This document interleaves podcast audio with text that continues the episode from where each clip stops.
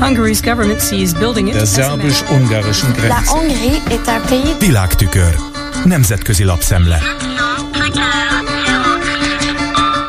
Köszöntöm a hallgatókat! Az Európai Unió tagállamainak kereskedelmi ügyekben illetékes miniszterei megállapodtak abban, hogy újabb egy évvel meghosszabbítják az ukrán termékek importját sújtó korlátozások felfüggesztését. Adta hírül a Reuters, hozzátéve, hogy Volodymyr Zelenszky ukrán elnök kijelentette. Azon van, hogy ez a felfüggesztés véglegessé váljék, és hogy a teljes liberalizálás alól ne legyenek kivételek. Ezzel arra utalt, hogy öt Ukrajnával szomszédos ország, Magyarország, Lengyelország, Bulgária, Románia és Szlovákia továbbra sem engedélyezi bizonyos ukrán agrártermékek forgalmazását, bár azok tranzitjához hozzájárul. A megállapodást megelőzően ugyanis Magyarország és Lengyelország helyi gazdák tiltakozása miatt import tilalmat vezetett be az ukrán gabonára.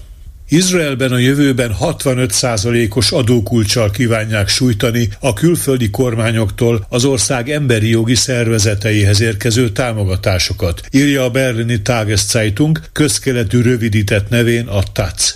A törvénytervezetről vasárnap folytat vitát a Knesset igazságügyi bizottsága. A jogi konstrukció abban állna, hogy az ilyen támogatások esetén a szóban forgó szervezet elveszíti a közhasznú minősítést, és ezzel együtt a jövedelemadó megfizetése alóli mentességet. A cikk szerint ez az intézkedés, ha bevezetik, végzetes lenne számos, a kormányzattal szemben kritikus beállítottságú, illetve baloldali nem kormányzati szervezet, úgynevezett NGO számára, hiszen azok jelentős mértékben ráutaltak a külföldi pénzügyi támogatásra.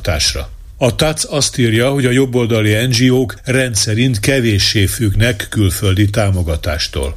A lap beszámol arról, hogy a törvénytervezettel szemben éles bírálat érkezett az Egyesült Államokból.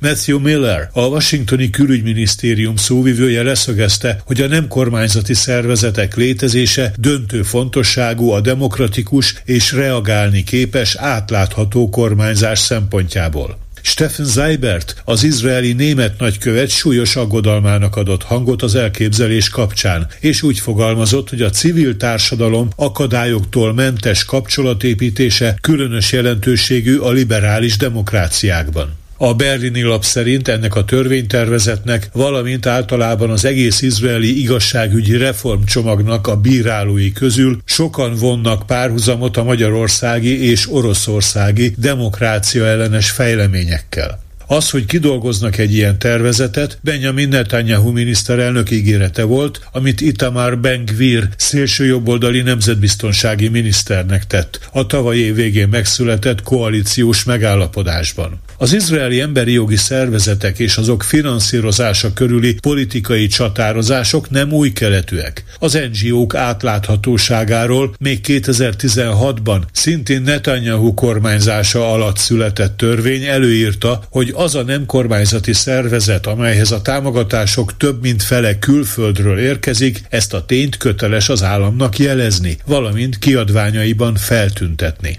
A civil szféra átláthatóságának a megteremtése, mint törekvés azonban nem csak illiberálisnak mondott hatalmi körökben érhető tetten. Paradox módon valami hasonlóra bukkantam a Politico című amerikai portál európai kiadásának az egyik cikkében is, amely egy olyan európai bizottsági tanácsadót szólaltat meg, aki felpanaszolja, hogy az Unió, főként annak nyugati része, nagy részt szemet huny a kínai befolyás és propaganda előtt, ami pedig egyre erősebb a médiában, az elemzőműhelyekben, tudományos intézményekben és a non-profit szervezetekben.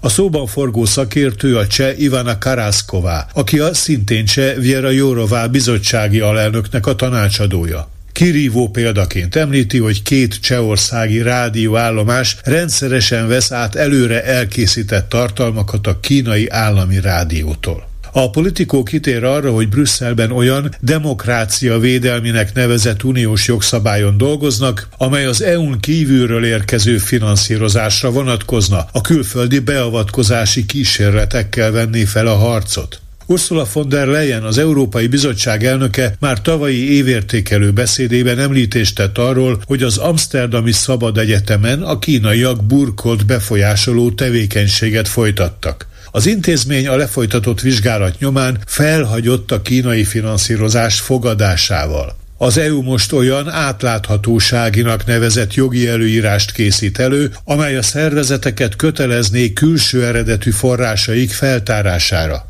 Kilétüket felfedni nem kívánó bizottsági tisztségviselők szerint a tervezet alapján bírsággal lennének sújthatók azok a szervezetek, amelyek ezen bejelentési kötelezettségüknek nem tesznek eleget.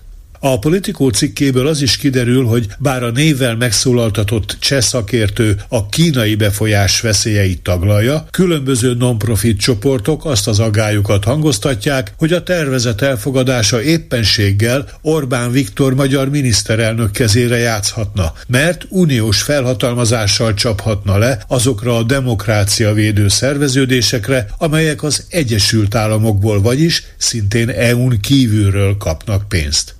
Ez volt ma a Nemzetközi Média Szemle Kárpáti Jánostól. Köszönöm a figyelmüket. Hungary's government sees building it. Der szerbus-ungarischen Grenze. Nemzetközi lapszemlét hallottak.